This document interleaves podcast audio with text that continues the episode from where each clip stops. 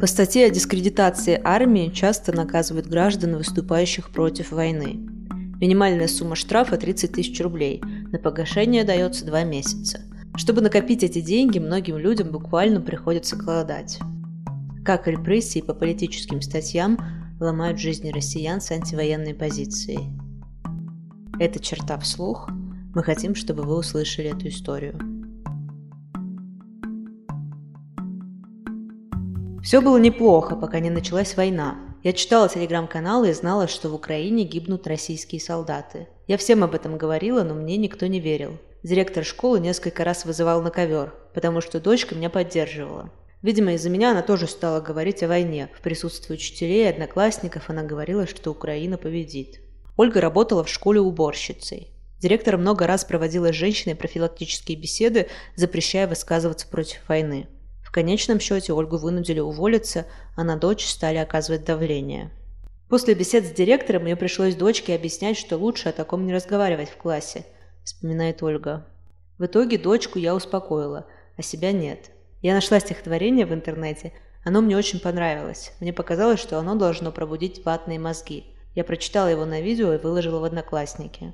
На следующий день Ольге позвонил знакомый из школы. Одна из коллег подняла шум из-за ролика и всем его показывала. В итоге на женщину написали донос в региональный центр по противодействию экстремизму. Уже в управлении МВД выяснилось, что его автором был зять классной руководительницы дочери. Суд по дискредитации вооруженных сил состоялся 22 марта 2023 года. На заседании судья не дала сказать Ольге ни слова в свою защиту и безоговорочно приняла позицию доносчика и Центра Э. Свидетелем со стороны обвинения была вызвана бывшая коллега женщины, которая дополнительно указала, что Ольга неоднократно высказывалась против руководства страны и участников СВО в негативной форме. Судья оштрафовала женщину на 30 тысяч рублей. Самостоятельно оплатить такую большую сумму Ольга не могла. Минимум два месяца нам с ребенком пришлось бы просто голодать. В нашем регионе очень низкие зарплаты. И если в школе у меня были хоть какие-то гарантии, потому что это бюджетное учреждение, то сейчас я просто неофициально подрабатываю у друзей. Подменяю кассира, если он заболел или не вышел. Помню, когда я пришла домой и сказала дочке, что штраф 30 тысяч, она даже послезилась. Но я ее успокоила. В этой стране еще есть неравнодушные люди, и нам помогут, рассказывает Ольга. За две недели до суда она случайно наткнулась на телеграм-канал Росштрафа и обратилась к ним. Там сразу же собрали женщине необходимую сумму. Но далеко не все оппозиционно настроенные россияне знают про этот проект.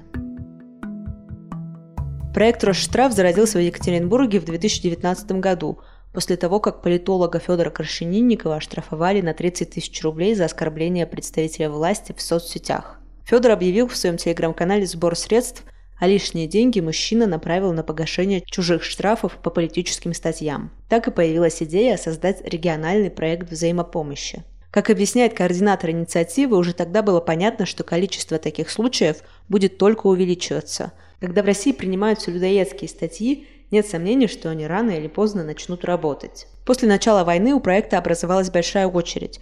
Люди пишут почти каждый день.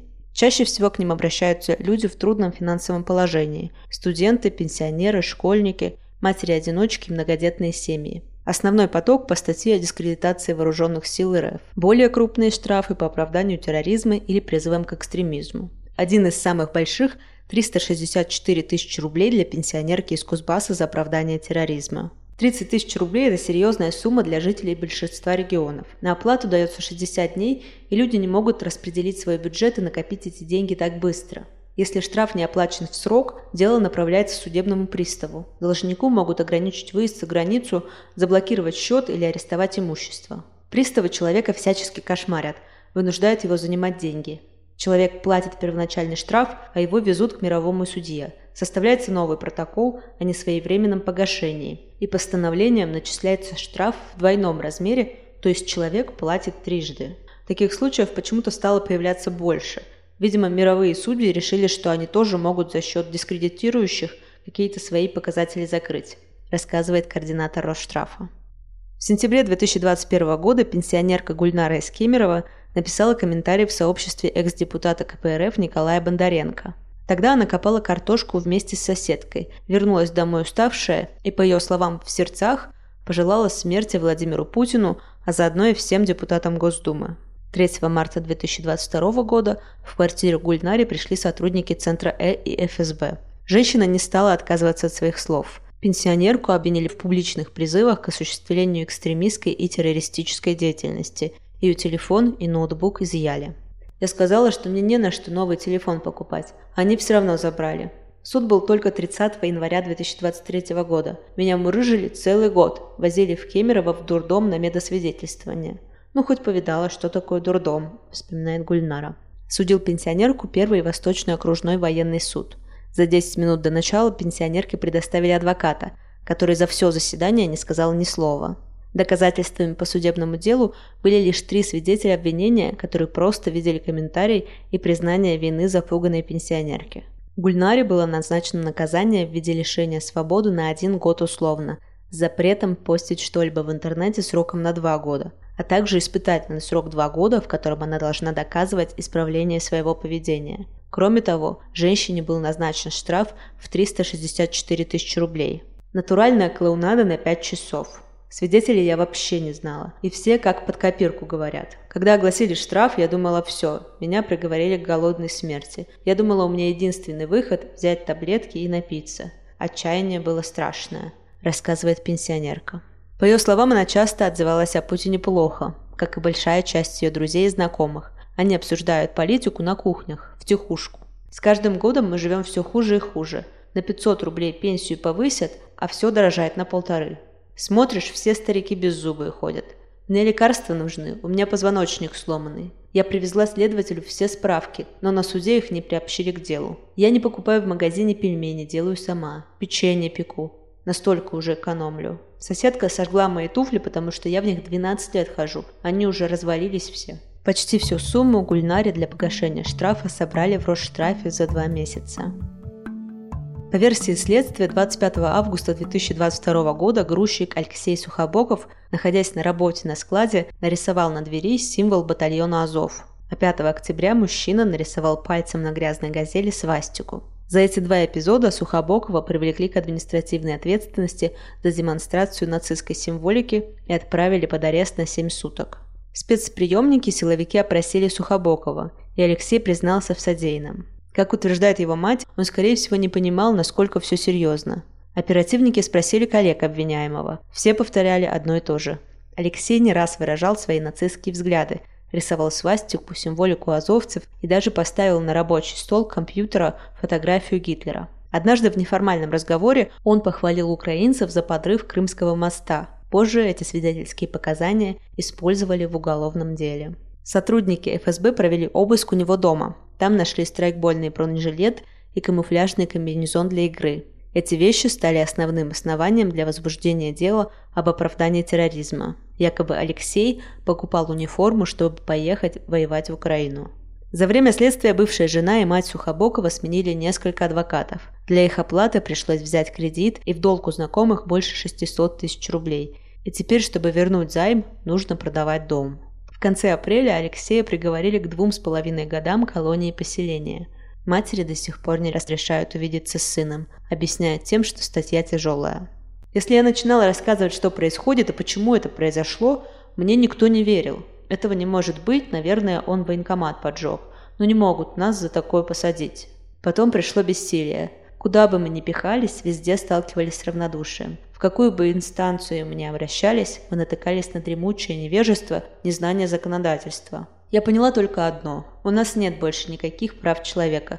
С нами может происходить все, что угодно в этой стране, говорит мама Алексея. Благодаря Максиму Кондратьеву из правозащитного медиа «Автозак Лайф» и проекту «Пикетмен» семье удалось собрать почти 200 тысяч рублей на работу адвокатов. Проект «Пикетмен» работает три года. Изначально он помогал только тем, кто получил штраф за одиночный пикет, но после начала войны основатель проекта, журналист Илья Азар, принял решение помогать всем, кто пострадал за антивоенные или антипутинские действия. В 2019-2020 годах я много занимался протестными акциями в Москве. Два раза сидел в спецприемнике, получил несколько штрафов на общую сумму примерно в 500 тысяч рублей. Мне всегда помогали собрать нужную сумму читатели, поэтому я счел своим долгом организовать проект для помощи другим оштрафованным. Да и вообще я считаю, что штрафовать людей за одиночные пикеты – вопиющий беспредел, рассказывает о создании проекта Илья. По его словам, против войны выступают очень разные люди. Это и пенсионеры, и несовершеннолетние, и безработные. У многих из них просто нет возможности заплатить 50 или тем более 300 тысяч рублей. После того, как Тинькофф Банк заблокировал карточку, на которую собирали деньги, команда проекта решила изменить принцип работы и стала сотрудничать с платформой «Заодно». Это сервис, на котором правозащитные организации, Мемориал, ОВД-Инфо и другие публикуют сборы средств. С апреля 2022 года все проекты на ней помогли примерно 500 людям. Я публикую посты о сборе у себя в Телеграм-канале и в Фейсбуке. Без репостов собрать быстро нужную сумму непросто, но неравнодушных журналистов и активистов много, и никто не отказывает в распространении. Спасибо им. Деньги собираются в любом случае, но некоторые сборы могут затянуться и на месяцы, говорит Илья. Правда, под этими постами нередко появляются комментарии, где люди обвиняют оштрафованных в спонсировании танков для российской армии, а его в организации этого дела. Но журналист считает эти претензии неоправданными. Несомненно, штрафы, увы, идут в государственную казну России, из которой оплачивается в том числе война. Впрочем, из этой же казны оплачиваются пенсии и оборудование для больниц. Такие же претензии предъявляют вообще всем, кто платит налоги в РФ. Я напоминаю, впрочем, что Запад продолжает покупать у России энергоресурсы и уж поверьте, дает Путину денег несравнимо больше, чем оштрафованные. Этот текст для черты написал анонимный автор, отредактировал Дмитрий Сидоров.